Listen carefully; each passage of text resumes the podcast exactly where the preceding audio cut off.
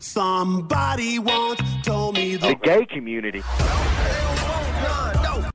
всем привет, слушатели подкаста, очередной выпуск разговора, короче говоря, да.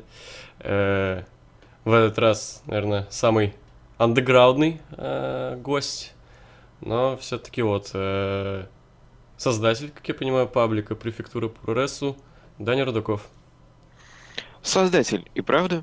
Всем привет. Рад появиться на таком крупном проекте. Underground, да, представляю самый настоящий underground русского рестлинг-комьюнити. Да, но при этом человек-то для комьюнити уже совсем не новый. Ну, это долго объяснять. Очень длинная история. Есть такое, да. Тут просто еще немного должен объяснить. Суть в том, то, что существует у нас конфа, которая длилась 15 часов. Там было человек 10, может, больше даже. Ну, там максимум 10, поэтому, да, ну, кто-то выходил просто. Вот. Я, Ваниш и, собственно, Даня сидели... Ну, я и Ваниш сидели все 15, Даня подоспел чуть позже. Но суть была в том, что мы, наверное, часов 5 из этих 15 где-то так же, да, или меньше? Да, примерно 5-6. Вот, просто общались на всякие там темы японского рестлинга, продвижения русского рестлинга, там, успели выпуск Smackdown, блять, посмотреть. Вот, потом на следующий день я бухой залетел, короче, когда пацаны играли в «Кто я?», и после этого еще на несколько часов затянулся пиздёж. Короче, понял, да, это надо переводить в подкаст, походу. Вот и, собственно, вы слушаете, надеюсь, что будет интересно. Да, правда, столько всего обсудили не на запись, потому что, наверное, все-таки получится некая краткая выжимка из этого. Ну да ладно, это все равно должно быть интересно. Определенно. Давай все-таки начнем, если кратко, с того, все-таки, как ты стал некой, так или иначе, андеграундной, но частью этого комьюнити. Вот какая-то краткая выжимка. Я бы вообще начал с того, что я не андеграунд, я скорее представитель подписчиков, тех, кто не делает какого-то особого контента, но всегда где-то на фоне да присутствует. Началось все еще там с 2013 года. Я был одним из первых подписчиков блога, там, буквально там февраль 2013 года. И вот писал комментарии в группе, в какой-то момент, в 2014 уже году, я подумал, то, что, я хочу как-то выделиться. И, поставив на аватарку Bad News Barrett, в голову к 13-летнему мне пришла гениальная идея, то, что нужно придумать свой хэштег. Так и родилась BNR, Bad News Рудаков.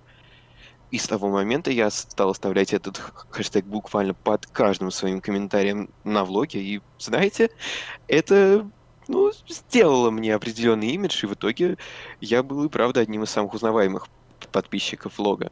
В комментариях меня можно было часто встретить. И как-то вот до сих пор все продолжается. Многие подписчики луксов меня определенно помнят со времен КСЛ. Я был тем самым заикающимся другом Лирника, с которым мы постоянно писали подкасты и стримы. Такое тоже было. И вот, 6 или 7 лет спустя, 2020 год, я начинаю вести свой личный паблик про японский рестлинг. Выхожу на какой-то более-менее приличный уровень, но все еще это самый настоящий андеграунд. Вот как-то так. Да, интересно. Ну, а как ты, собственно, заинтересовался японским рестлингом? Что тебя в первую очередь заставило его начать смотреть?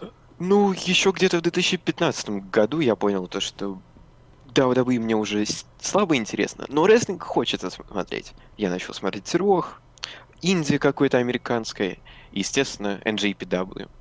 Следующие кучу лет я активно следил за New Japan, интересовался им. Это феноменальная федерация, я думаю, что все это понимают. И где-то в конце 2018 года у меня была какая-то такая неделя, когда я подумал, я очень хочу посмотреть рестлинг. И я буквально 24/7 смотрел самые разные федерации. Американские подвалы, британских индюков, какую-то даже Мексику чуть-чуть посмотрел. И вот в один злополучный момент я подошел к просмотру All Japan. Было отвратительное шоу, я сейчас вспоминаю. но эстетика была просто невероятной. И с того момента как-то All Japan, Dragon Gate, DDT, Noah, BJW, Zero One, Freedoms, Stardom, TJPW, Seedling, Marvelous. Я начал жить активной жизнью, как вы поняли. И вот, типа, весь 2019 год я буквально жил и дышал японским рестлингом, долго писал обзоры матчей на Smart Club, и еще одна группа. И вот я начал свой уже, можно даже сказать, проект, где я просто вымещаю всю свою безграничную любовь к японскому рестлингу. Уверен, то, что эта тема еще будет проскакивать лейтмотивом этого подкаста. Наверняка. Но человек действительно знает очень много о японском рестлинге. Я помню, мы сидели, играли в «Кто я», и у кого-то был загадан Рейзер Рамон, и кто-то зашел, короче, на его... на кейдж-матче ввел Рейзер Рамон и такой поржал то, что, о, есть, короче, такой этот рестлер, где тоже имя, но в конце приписка «Хардгей» или как там. И на что ворвался Рудаков, который просто был в конфе, не играл, такой, как вы не знаете Рейзер Рамон Хардгей, господи, Рейзер Рамон Хардгей, круто, где он, в All Japan там, я не помню. Нет, он выступал в промоушене Hustle, это такой полуюмористический промоушен из конца нулевых. Рейзер Рамон Хардгей, вот правда, если вы любите Японию как культуру, то вы должны с этим ознакомиться, просто поищите на ютубе, там есть куча нарезок. Он не только рестлер, он еще и юморист. Он... Это просто... Это событие для японской культуры, поэтому Рейзер Рамон Хардгей обязательно к ознакомлению, друзья. Я боюсь, честно говоря, прописывать это куда-то в поисковик, потому что я боюсь наткнуться на что-то, что я не хочу смотреть, связанное с настоящим Рейзер Рамоном. Мало ли. Такого не находил за все года. А есть Скотт Холл, Хардгей? Вот был бы его брат-близнец, но такого не находил. Вот это было бы интересно, да, чтобы, знаешь, типа, все никнеймы Рейзера Рамона с припиской Хардгей были бы рестлеры, это было бы круто. Ага. Зато я знаю, что существует Дэрин Янг, Хардгей, но об этом мы не будем. Да. Как, мне вот интересно, я, не то чтобы много подкастов у вас с Лирником слушал, у вас вообще были какие-то конфронтации, полемика на тему японского рестлинга? Он-то вообще не любит это и не любил. Если кто-то помнит, как КСЛ развивался в 2015 и 2016 годах, то именно там и произошел этот... гениальный термин хуинди, описывающий весь рестлинг за пределами WWE.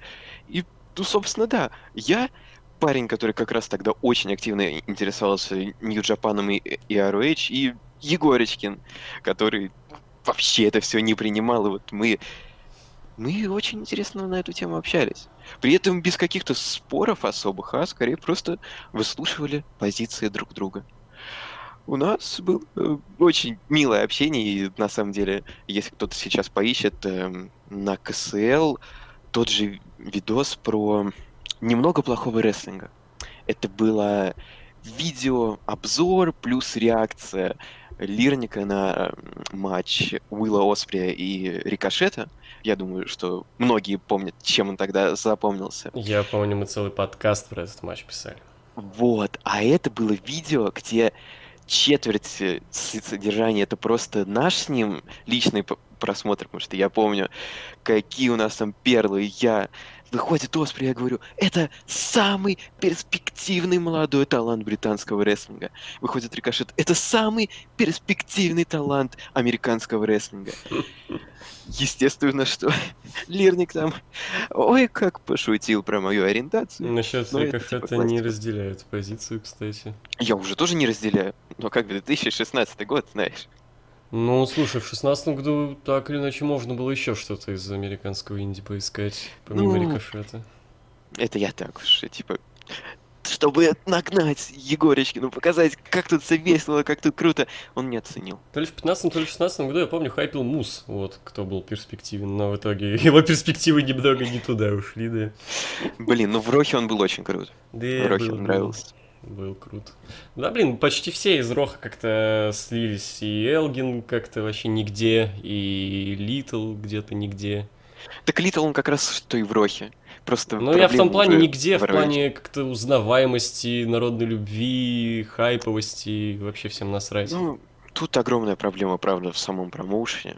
Типа, проблемы Роха — это очень обширная, но есть очень такой, грустная тема. Есть такой. Один из моих любимых хилов в рестлинге — это Сайлас Янг, но никто, наверное, не знает из... Я думаю, единиц слушателей, в принципе, в курсе, кто это такой и в какой у него гидик.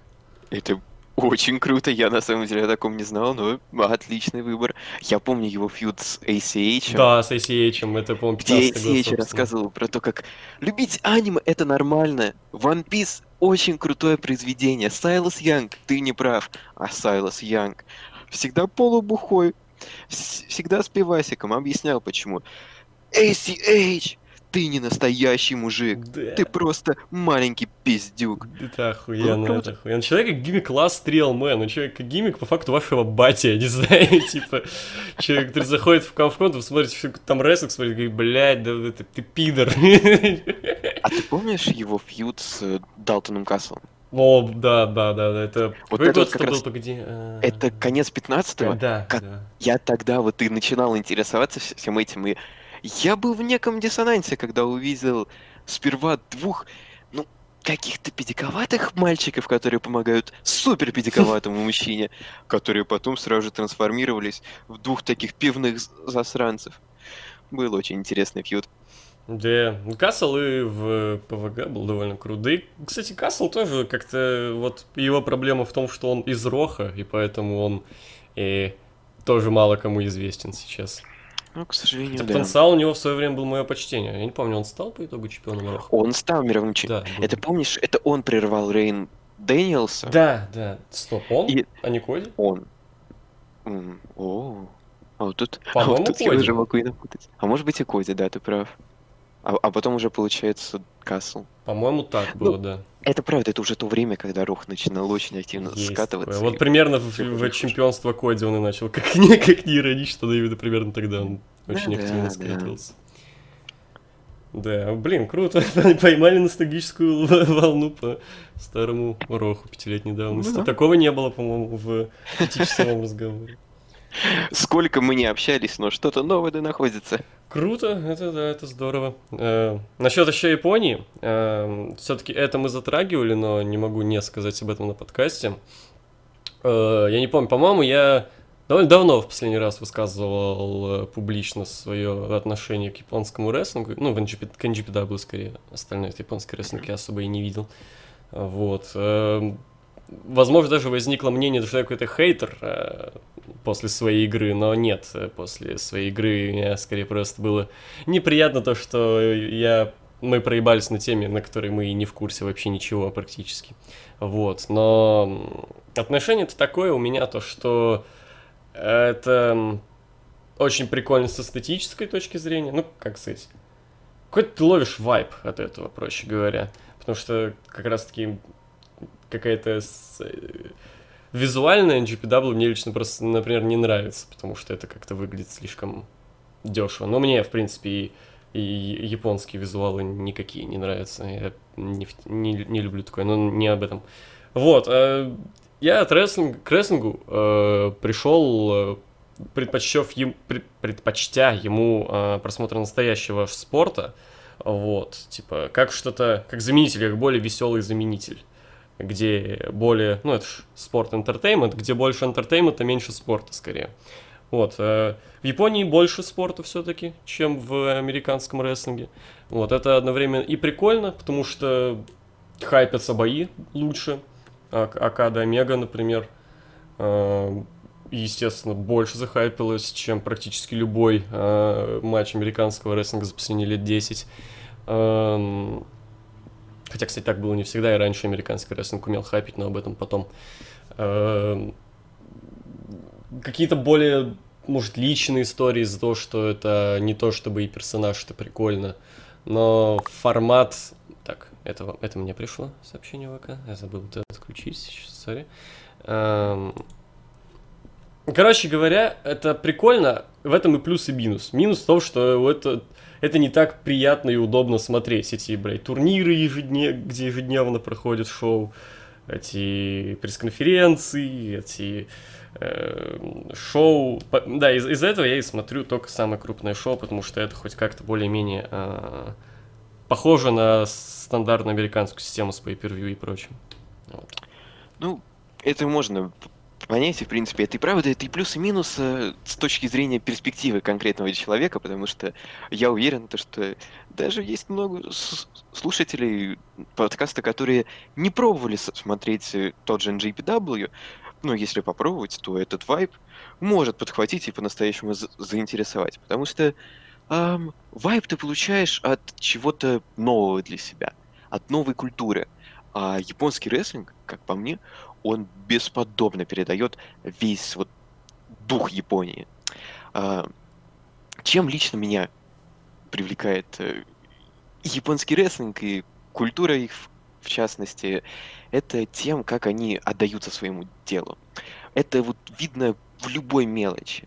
Это чувствуешь просто на каком-то подсознательном уровне. Вот что бы ты ни включил японское, вот практически всегда ты увидишь то, что да, люди этим живут. Люди в это вкладывают всего себя, все свое естество. Вот они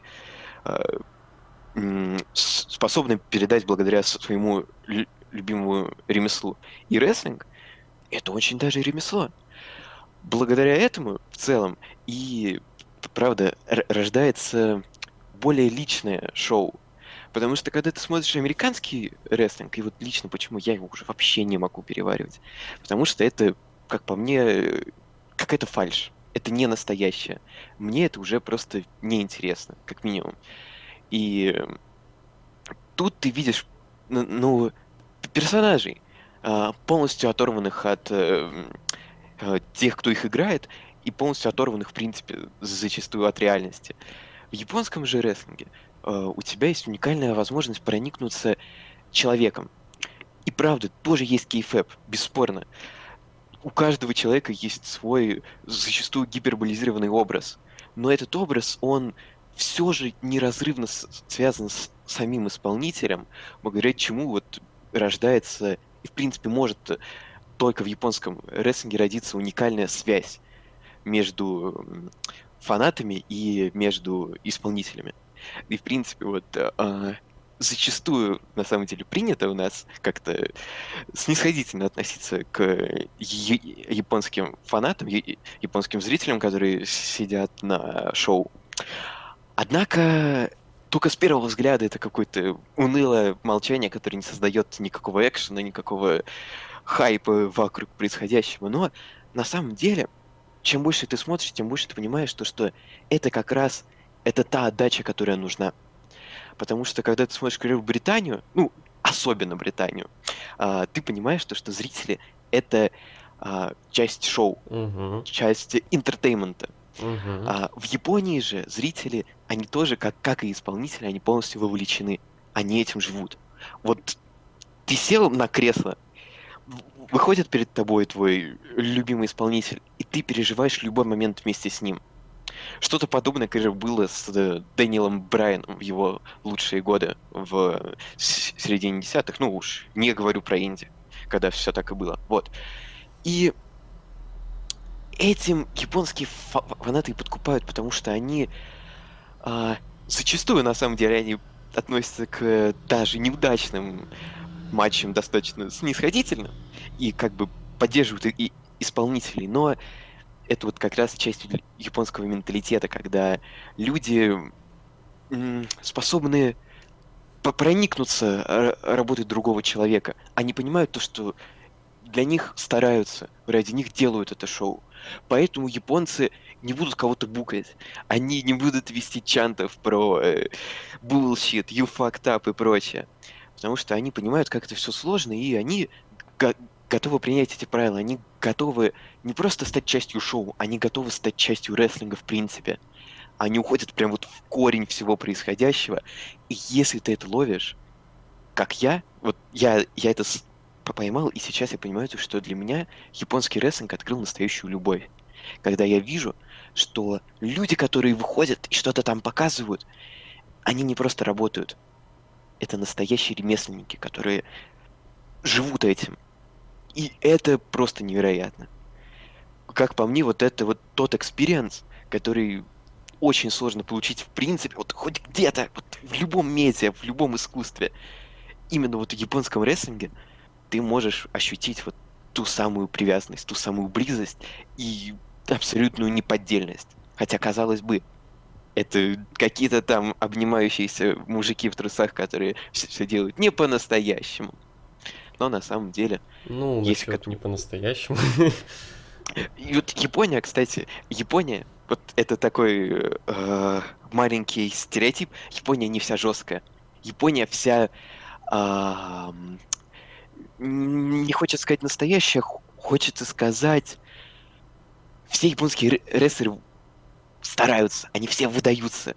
Вот каждый прием иногда даже перебарщивают, но именно с тем, что они стараются его сделать настоящим, они стараются прожить каждый чоп. Они стараются прожить каждый пайл-драйвер и так далее. С кем-то вроде Шибата это в итоге, ну, перегибает палку, и мы знаем, чем это все может закончиться. Но в целом, для меня, когда это понимаешь, ты вот находишь что-то вот необъяснимо великое для себя. Что вот, чему я, к примеру, невероятно рад. Что я подобное отыскал. Знаешь, я вот когда мы общались, часто приводил почему-то про японский рестлинг примеры из футбола, аналогии.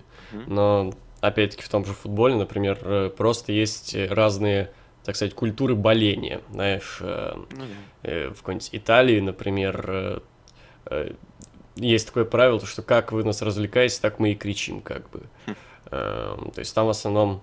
А поскольку итальянский футбол, он не сказать, чтобы очень не... Кстати, мы говорим о рестлинге, я чуть не сказал итальянский рестлинг, это было бы интересно, кстати. Я думаю, что есть. Ну, блин, это там бывает. Рестлинг практически везде есть, я думаю, многие в шоке, что в России он есть, как бы, кто не из России. В Украине и Беларуси даже есть. Ну вот, типа, там, поскольку он не особо, как бы, катаначи, все дела, он в основном тихий, как бы, по болельщикам. Где-то громкий, как в Турции, где-то больше по кричалкам, как в Англии, где-то больше по растяжкам, каким-то баннерам. Но также и тут это нет правильных зрителей или неправильных. Есть просто разные культуры этого, потому что мне, наверное, больше нравится все-таки, когда я получаю фан, когда вот британские болельщики, они топовые, из-за этого, не знаю, для меня главный плюс британского рестлинга, из-за чего я все время попросил чуваков накидать матчи из прогресса, потому что я, ну, кайфую из британских фанатов, одна из причин, почему Тайлер Бейт и Вальтер — это 5-звездочный матч, потому что там фанаты были частью этого. И это очень круто, когда, например, для меня, например, пунктик к тому, что хил очень крутой, а если это хороший рестлер, и он заставил себя не любить смарковскую аудиторию, как Чампа, как тот же Вальтер. Как Гибсон. Гибсон, да. Потому что, ну, сейчас это сделать все сложнее, потому что условный какой-нибудь пак не всегда с ним справляется, скорее даже не справляется, потому что он показывает какие-то крутые приемы, его любят. Знаешь, в этом плане, может, даже и работает система ВВЕшная, то, что хил не показывает крутые приемы, потому что он, собственно, не должен развлекать народ. Хотя с этим, например, круче всех справляется как раз тот самый Вальтер, потому что он действительно не показывает крутые приемы. Я не помню от Вальтера каких-то прям невероятных приемов каких-то. Ну, он рестлер, ну, другого толка. Да, но он действительно приемами не развлекает народ. На матче показываются крутые, поэтому тут надо быть очень уникальным реально, чтобы с этим справляться. Чтобы находить вот какой-то компромисс, чтобы и приемы не были развлекательные, но и матчи были хорошие. Ну, примерно, да. Из-за этого, кстати, я думаю, у Вальтера есть потенциал стать одним из топовых ВВЕшных хилов в основе, если он когда-нибудь еще будет в основе, потому что, ну, блин, такое, я думаю, руководство WWE должно оценить. Вальтер — талант, так что в нем, я думаю, уже никто не сомневается. Ну да, просто WWE не всегда очень любит таланты. Ну, это да.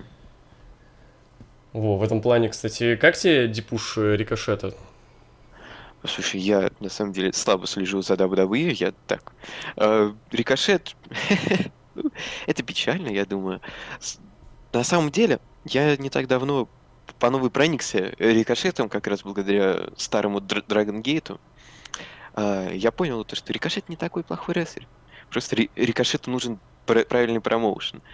И вот, как я понял, WWE не самый правильный промоушен. Совсем не, совсем нет, потому что говорю. Вот первостепенно, чем мне не нравится то, что WWE забирали в свое время всех подряд, это потому что, ну, некоторые рестлеры просто не для них. Вот совсем не для них. Самые основные для меня примеры на данный момент это, собственно, Рикошет и Алистер Блэк. Отличные исполнители, отлично в плане перформанса на ринге, но я не вижу в них потенциала для того, чтобы раскрыть крутой фьюд, именно вот как это делают в ВВЕ, вот с букингом именно. То есть персонаж, ну, отыгрыш своего персонажа, разговоры на микрофоне, я не вижу в них этого. Мне не нравится Алистер Блэк, например, как оратор. Его речи пиздец, какие скучные, ни единой хорошей промки не слышал от Алистера Блэка. Алистер Блэк хорош сам по себе, но просто у него такой образ, который, ну, мне кажется, не может работать на американском телевидении. Ну, он, как сказать, он приближен к Брэю Вайту, у Брэя Вайта получалось. Ну, блин, и Брэй Вайт, если честно, его очень легко запороть. А тут в Алистере Блэке, в принципе, изначально не было какой-то подоплеки, не было какой-то идеи. И вот как раз, как мне кажется, в его промках виноват далеко не сам Блэк, потому что он умеет разговаривать, но просто когда ты не знаешь, что из тебя должно вообще получиться, что твой персонаж из себя представляет, то, ну, и промки у тебя просто, естественно, не будут получаться. Ну, кстати, есть такое, есть ощущение то, что... Ну, вообще, это частая сейчас проблема, но то, что все заканчивается идеей. То есть, идея есть, а дальше ничего не надо. То есть, условный Накамура, он рок-звезда. Почему он рок-звезда? Что, куда это дальше вытечет? Никуда. Он просто рок-звезда, и на этом точка, как бы. Так грустно обсуждать ВВЕ, блин. Ну, как сказать. ВВЕ как компания сейчас, на мой взгляд, переживает весьма даже хорошее время. Единственная их проблема, о чем с тобой же говорили, просто то, что рестлинг в Америке перестал быть модным. В том числе, да.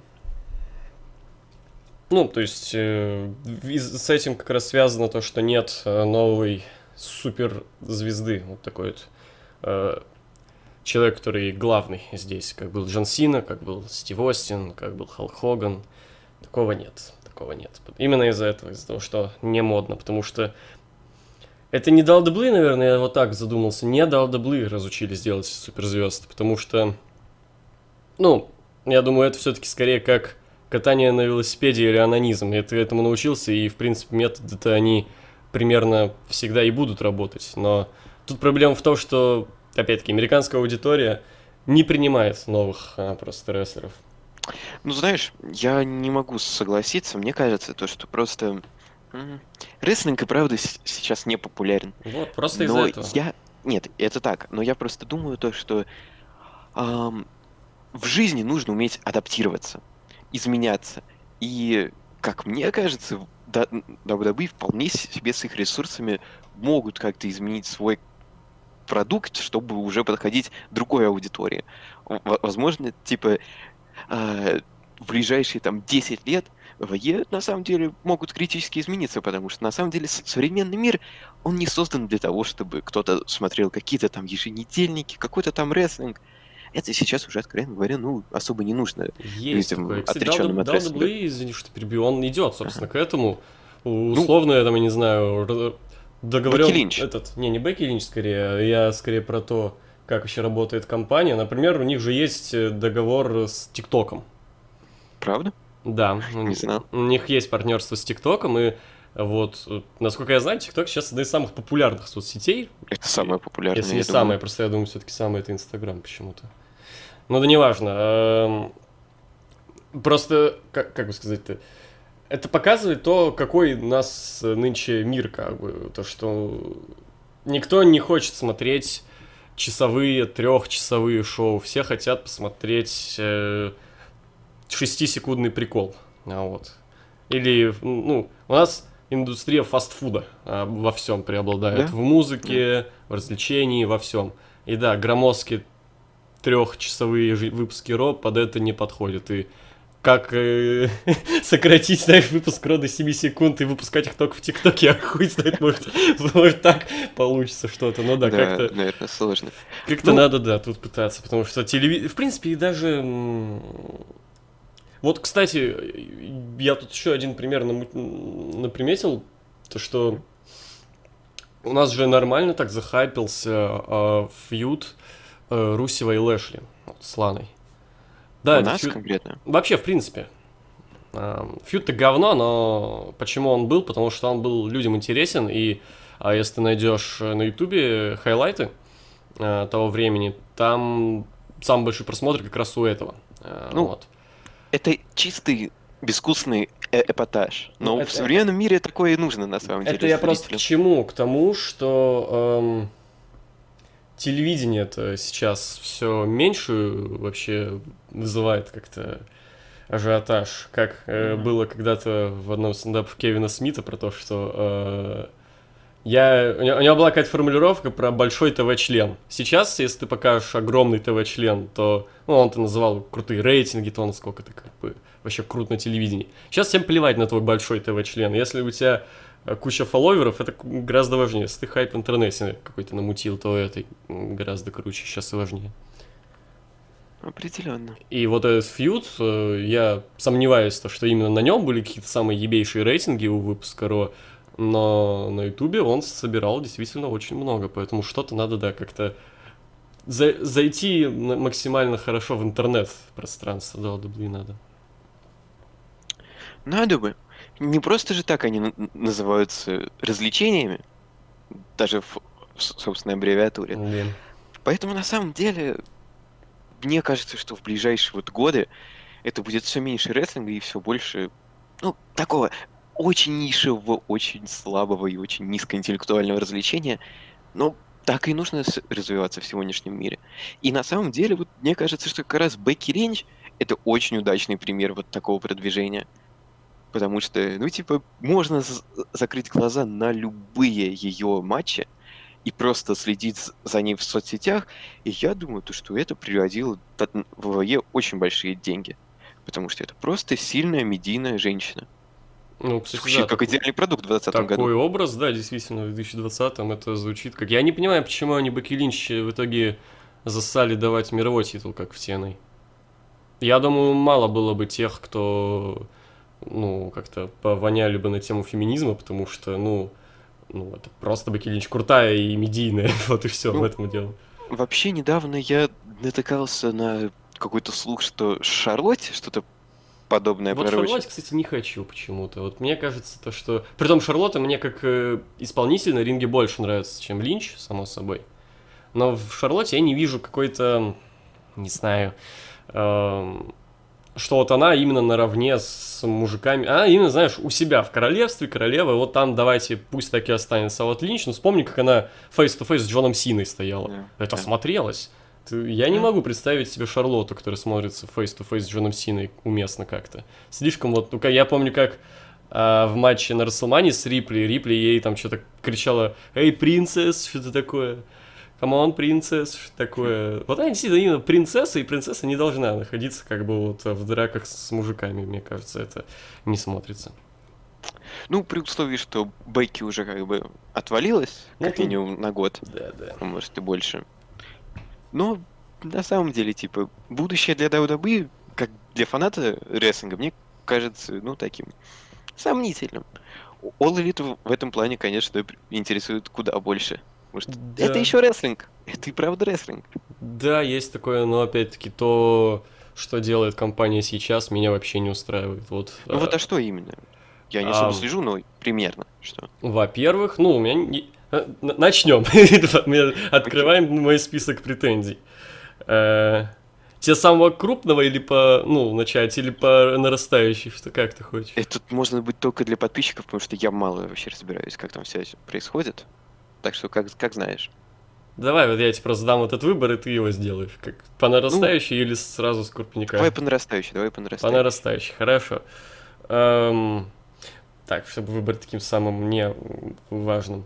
Ну, что-то не очень здорово у них началось с командным дивизионом, на мой взгляд. Он по исполнителям действительно лучший в современном рестлинге, в индустрии, как минимум в Америке, потому что за японский командный рестлинг я не особо секу, но, по-моему, в NJPW, например, не особо сейчас круто дела с этим, насколько я знаю. В NJPW очень плохо с командой. Вот. Ну окей, ну, блин, просто про команды... я не объяснил, что конкретно не так, просто...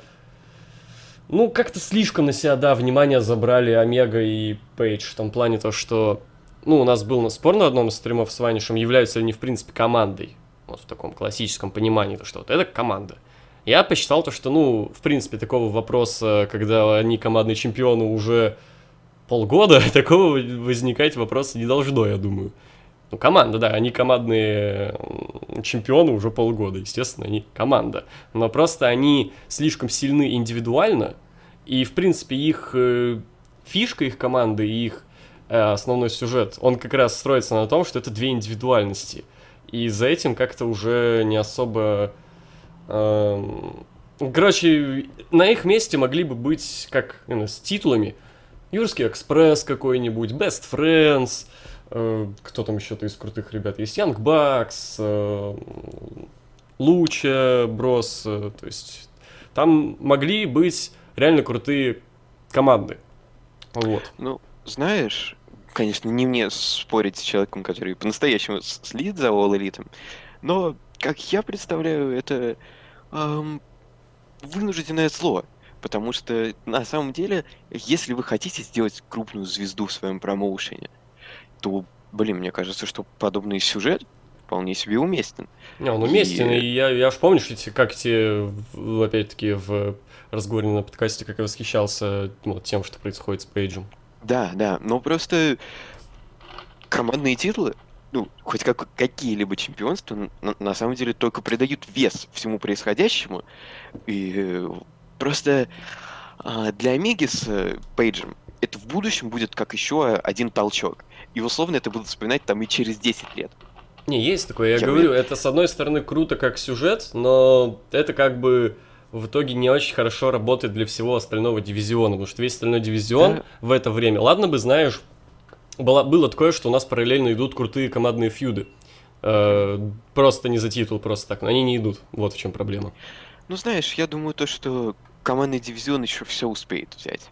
Из этого тот же, например, хотя там сейчас что-то намечается у нас интересное с FTR и Янбаксами, поэтому посмотрим. Пока что это только намечается, посмотрим, в плане, сюжет пока не крутой, он идет 2 выпуска, вот.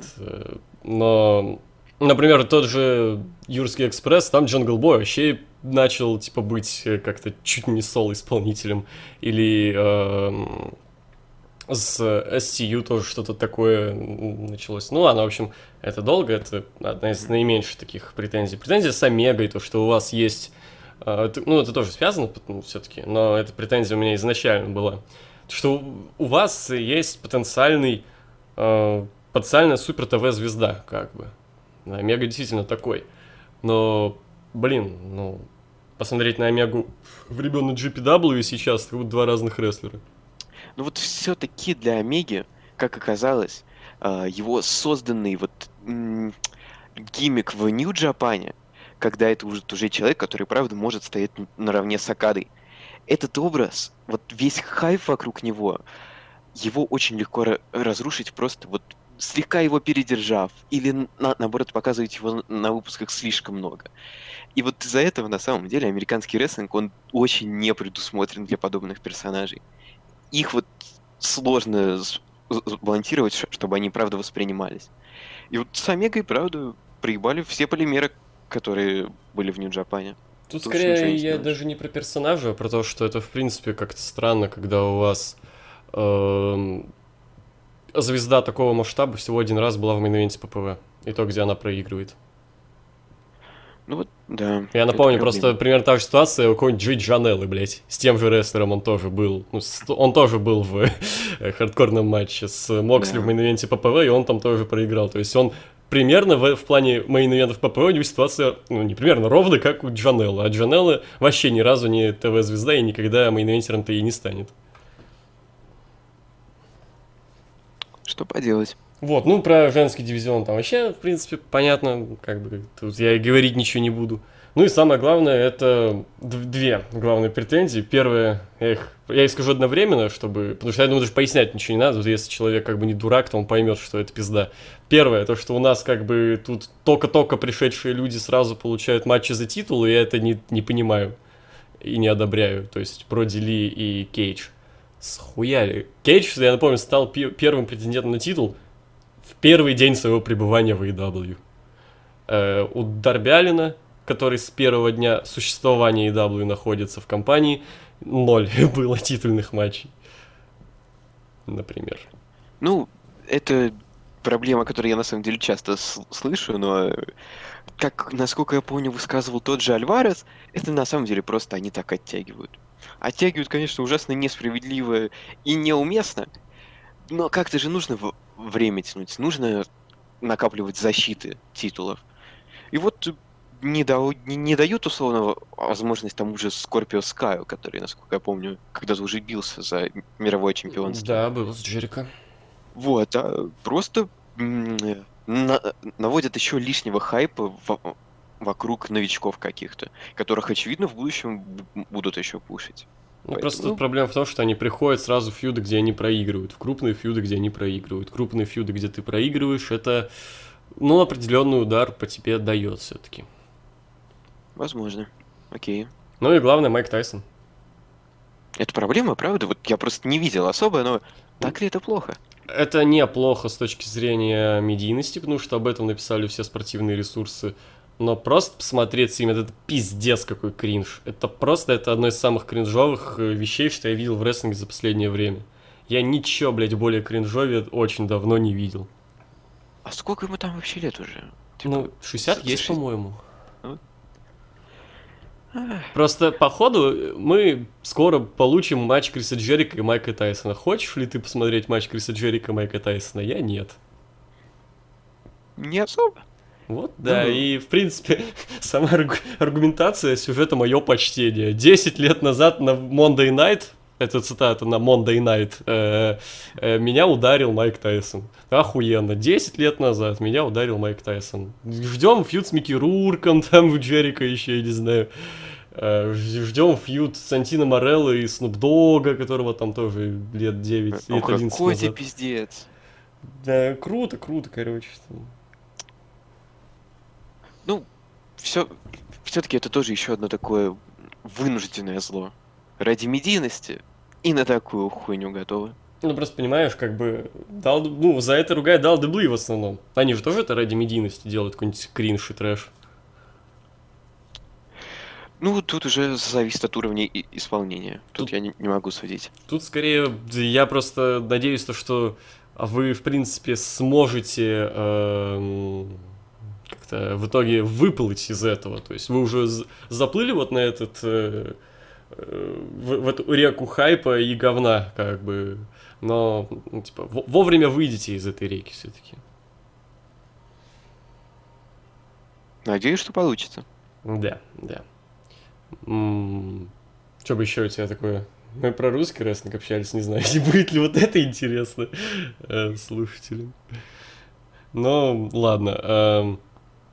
Мы общались на тему, почему русский рестлинг не популярен, и я лично пришел к выводу, то, что его не то чтобы вообще, развивают в плане медийности, потому что, на мой взгляд, это развитие остановилось.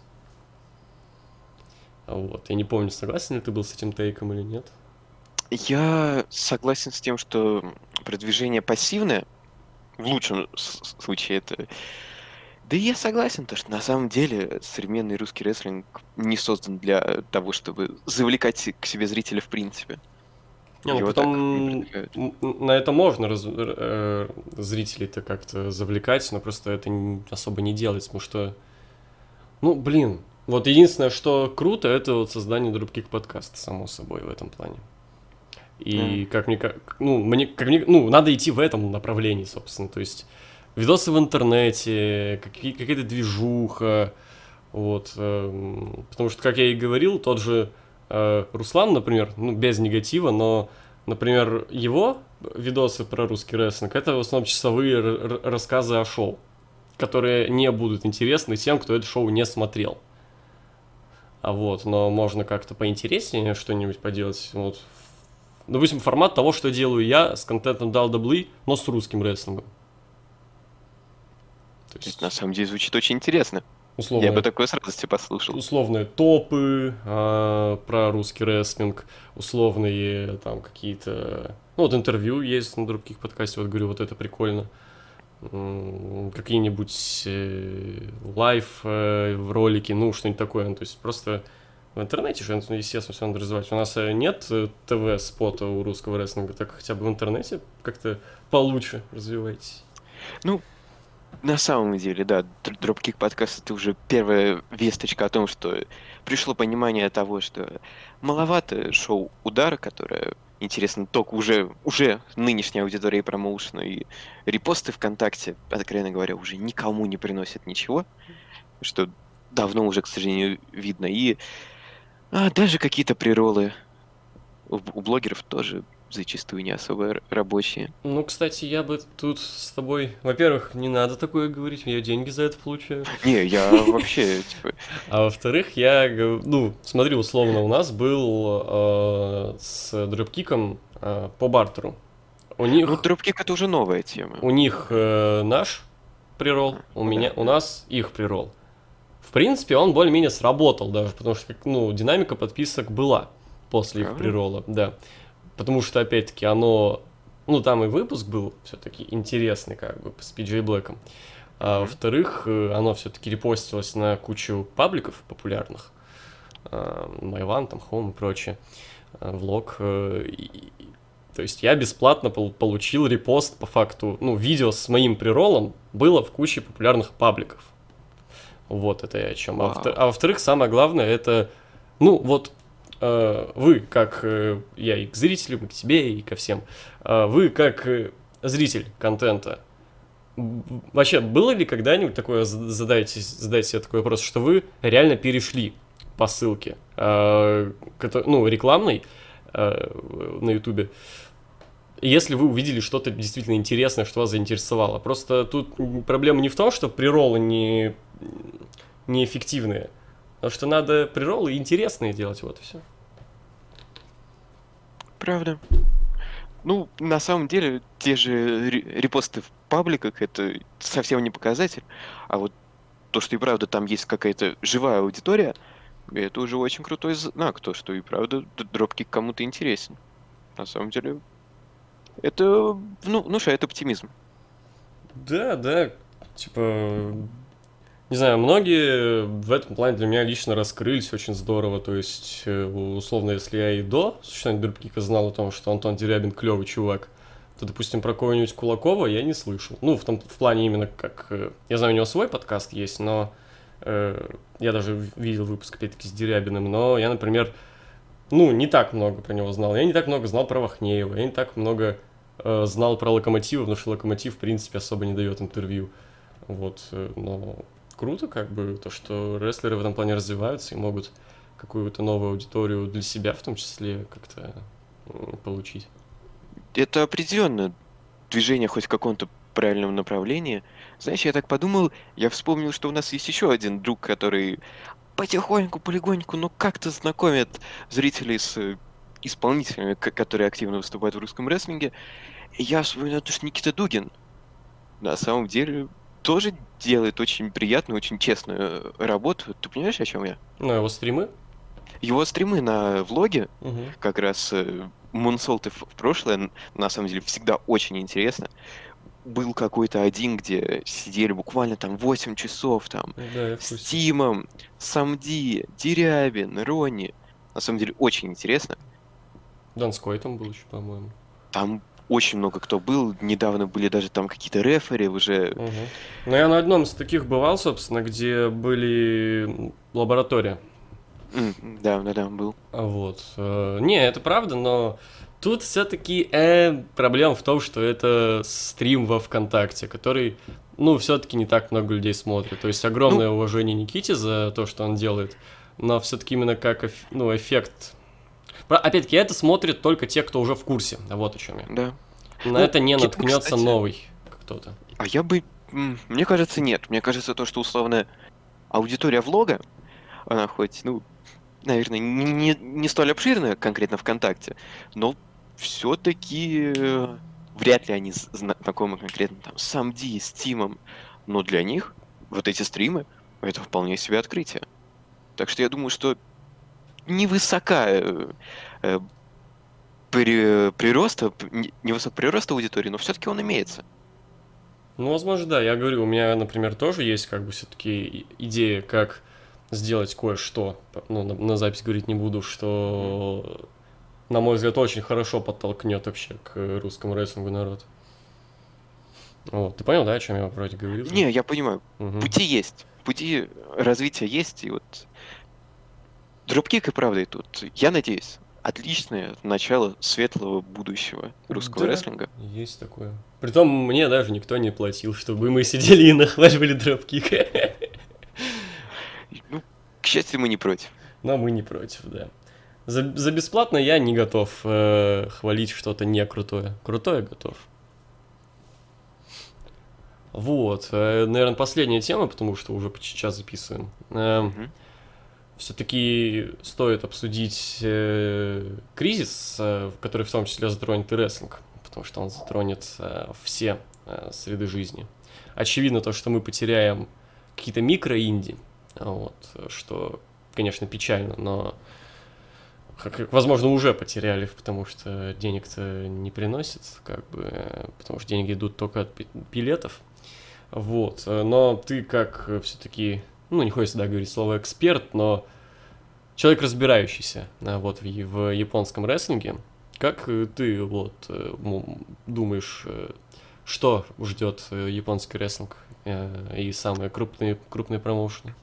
Ну, во-первых, микропромоушены, конечно, позакрываются, но на их месте появится по два новых. Это текучка такая невероятная, которая на самом деле не стоит вообще обращать на ее внимание. Ну, микро, но... да, они все-таки и раньше, и до кризиса закрывались, но сейчас просто это будет гораздо активнее. Появятся новые, вот. А с японскими конкретно промышленными, ну, вообще по всему миру очевидно то, что колоссальные убытки для всех федераций. Ну, в Японии конкретно, тут на самом деле вот время пандемии, это на самом деле не так уж все и тяжело прошло. Потому что я уверен, что мало кто об этом знает, но в Японии-то рестлинг жил. В Японии рестлинг... Но он проводится все еще, как я понимаю. Вот, да. Возможно, те, кто следят только за Нью-Джапаном, они, конечно, не знали, потому что Нью-Джапан, он ушел на карантин. Остальные же промоушены, там Dragon Gate, All Japan, DDT, они все проводили шоу с пустыми аренами. Буквально там маленьких подвальчиках, там вот на домашних аренах промоушенов, ну, проводили, и причем это были недурные шоу. К примеру, Dragon Gate провели за время пандемии свой турнир King of Gate, который дает право на тайтл-шот, на главный титул. И на самом деле это был очень даже интересный турнир, где Dragon Gate лишний раз показали то, что они умеют работать с персонажами, и типа не обязательно показывать какие-то невероятно драматичные матчи, чтобы развивать сюжет и развивать персоналити своих исполнителей. Но вот кто, как по мне, больше всего выиграл, это DDT. На самом деле, вот тут я впервые почувствовал то, что мне очень жаль, что люди недооценивают этот промоушен. Потому что DDT во время пандемии приняли волевое решение и перешли буквально на формат еженедельников. И это были самые классические еженедельники. Двухчасовые, с матчами, с сегментами, с промками, с неожиданными поворотами и совсем-совсем соответствующим. И на самом деле там очень интересно развивались даже сюжеты. Потому что... зачастую на шоу DDT, так как они проходят очень камерно, их очень много, за ними не уследить, ты многое теряешь из промоушена. А тут, когда буквально вот у тебя раз в неделю на 2 часа, это очень круто. Я на самом деле советую, если вас вдруг заинтересует DDT, это охренительный, во-первых, юмор, такой с японской подачи, которая, возможно, не всем приглянется, но если вы уже ознакомлены, условно, с анимешными комедиями, то это интересно, возможно. DDT очень крутой рестлинг, в принципе. Он очень глубокий, удивительно. Там есть плеяда интересных персонажей, вроде Хорошима, Тацуэнда, даже Масата Танака, легендарный, который тот самый в ECW выступал. Вот он был как раз чемпионом во время пандемии. И DDT, помимо всего прочего, привели даже, по сути, свое главное шоу года. Wrestle Питер Пэн в 2 дня. Буквально как WrestleMania. И знаете, это было просто невероятно круто. Это и очень много интересного, необычного даже рестлинга. Много просто качественных поединков, к примеру, матч Тацуэнда против Масата Танаки, я считаю. Поменьше, потому что мне Никита это шоу предлагал застримить, и я, наверное, без спойлеров буду, да. Я без спойлеров, да, я просто рекламирую то, что это очень интересно. Там даже был гениальный кинематографичный матч. Друзья, Wrestle Питер Пэн — это то шоу, которое нужно посмотреть, если будет стрим, будет вообще фантастика. Так что, короче, о чем я? Я говорил о том, что вроде бы все хорошо, позитивно в японском рестлинге, но на самом деле, если подумать, то причины-то, почему они проводили шоу, очень просты. Они бы не выжили. Если подумать, то New Japan могли просто переждать вот этот период пандемии просто потому, что у них есть куча денег. New Japan — это огромная федерация, в которой просто миллиарды йен. У остальных промоушенов, к сожалению, не было таких ресурсов, поэтому они хоть как-то выживали. И на самом деле, вот даже, к сожалению, у нас это не очень известная история, но промоушен BJW, думаю, что у многих он на слуху, но так или иначе, он 1 мая, как раз когда уже началась пандемия, все позакрывалось, они объявили о краундфандинге. Потому что промоушен буквально был на грани закрытия. Хотя это промоушен с 99-го года, насколько я помню, еще существует. Это крупный игрок на рынке, но просто не осталось денег. И 10 миллионов йен просто на выживание федерации. И знаете, они собрали их буквально там, насколько я помню, за 17 дней. И вот он закончился буквально 7 или 6 июня. И там они собрали 14 миллионов йен. И, блин, BJW живет, и на самом деле определенного восхищения заслуживают фанаты. Вот даже у нас в России были чуваки, которые собирали в этот краундфандинг деньги, так что Япония живет. С силами, конечно, очень тяжело, но выжили, и уверен, что дальше будет только больше. Рестлинг ожил, и в Японии, как я уже сказал, живут рестлингом. Ожила жизнь. Сейчас будет очень круто, очень интересно, так что, друзья, идеальный момент для того, чтобы вот влиться во все это, потому что это новое начало. Я думаю, кстати, для всего это отличный момент, чтобы любой рестлинг, который был на паузе, начать смотреть. Именно. То есть, условно, очень, например, в этом плане будет, ну, понятное дело, то, что кризис коснется этот промоушен, и, скорее всего, промоушен будет тяжело, но в чем плюс есть для ROH? То, что они же, ну, хотели обновиться, собственно. И там вот... И то, что как бы шоу прекратились, это по факту неплохо в том плане, что, ну, можно не постепенно как-то, ну, потому что по ходу текучки шоу как бы сложно обновить, как бы, потому что тебе надо делать шоу раз в неделю. Ну, вот, да. И то есть это заняло бы какое-то, скорее всего, немалое время. А тут много времени на то, чтобы подумать, посидеть, поразмыслить над тем, как, собственно, мы будем обновляться, и, собственно, первое шоу уже может быть максимально обновленным. Я уверен, что да, что в Рохе сейчас с этим все будет, дай бог, что хорошо. Да и на самом деле, вот я так подумал, что рестлинг — это такая прекрасная вещь, на которую ты приходишь просто отдохнуть, просто хорошо провести время, так что я думаю, что рестлинг все-таки вернет себе популярность. Были какие-то скептики, которые говорили, что все, сейчас уже люди перестанут ходить на WWE, это никому не интересно, всем... Да, дабы никогда не перестанут ходить, это факт. Просто уменьшится аудитория, ну, условно, критически уменьшится. Но сейчас у всего уменьшится, потому что люди будет страшно толпиться. Определенно, но я думаю, то, что вовлечение только увеличится, потому что люди проголодаются, и людям будет, вот, наоборот, интересно влиться. И вот я сейчас думаю, то есть, условно, когда все это спадет, дабы там какой-нибудь SummerSlam, дай бог, что уже можно будет провести со зрителями. это будет грандиозное шоу, потому что это будет просто празднование победы человечества над пандемией. Не настолько пафосно, конечно, но дух будет именно таким. Ну, в Далдубле не знаю, все-таки они предпочитают не говорить о том, что что-то происходит, но да, будет витать дух вот этой победы, да, то, что вот все прошло, и мы здесь, и да, то есть, знаешь, люди, ну, есть же еще и прям, ну, фанаты, которые гоняют постоянно на шоу Далдублы, и прикинь, как им тяжело, им примерно как рестлерам тяжело не выступать, и им тоже тяжело, они хотят пойти покричать, поболеть, вот. И, то есть, я вот, когда Расмания прошла, говорил о том, насколько обидно то, что вот триумф Дрю произошел вот так вот, и и тогда думалось еще то, что где-нибудь до мая, до июня все восстановится, все будет нормально, вот, и я так говорил, ну вот, подождем выпуск Ро, первый на заполненной арене, как все будет круто встречать Дрю, ну, да. Так что все-таки после дождя, я уверен, появится радуга. Нужно только дождаться. Красиво. Слушай, а почему ты не делаешь какой-то видео-контент или подкастерский контент? Блин, ты так складно разговариваешь. Очень приятно. Я надеюсь, то, что зрителям тоже нравится. Я просто как-то не пробовал себя в этом, да и... Ох, во времена КСЛ, как-то, знаете, было не очень. Тогда я страдал от заикания, и вообще все было куда сложнее. Но, видимо, время идет, я становлюсь лучше, так что... Слушай, хорошая идея. Префектура Прорессу. Подписывайтесь. Может быть, когда-то что-то будет. Просто, чтобы вы понимали еще и насколько...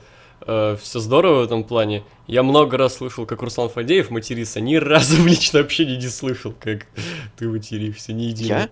Вообще, по-моему, ни разу не было. Слушай, я могу, просто я умею хорошо подбирать слова, чтобы избегать лишнего мата. Ну-ка. Мат — это хорошо.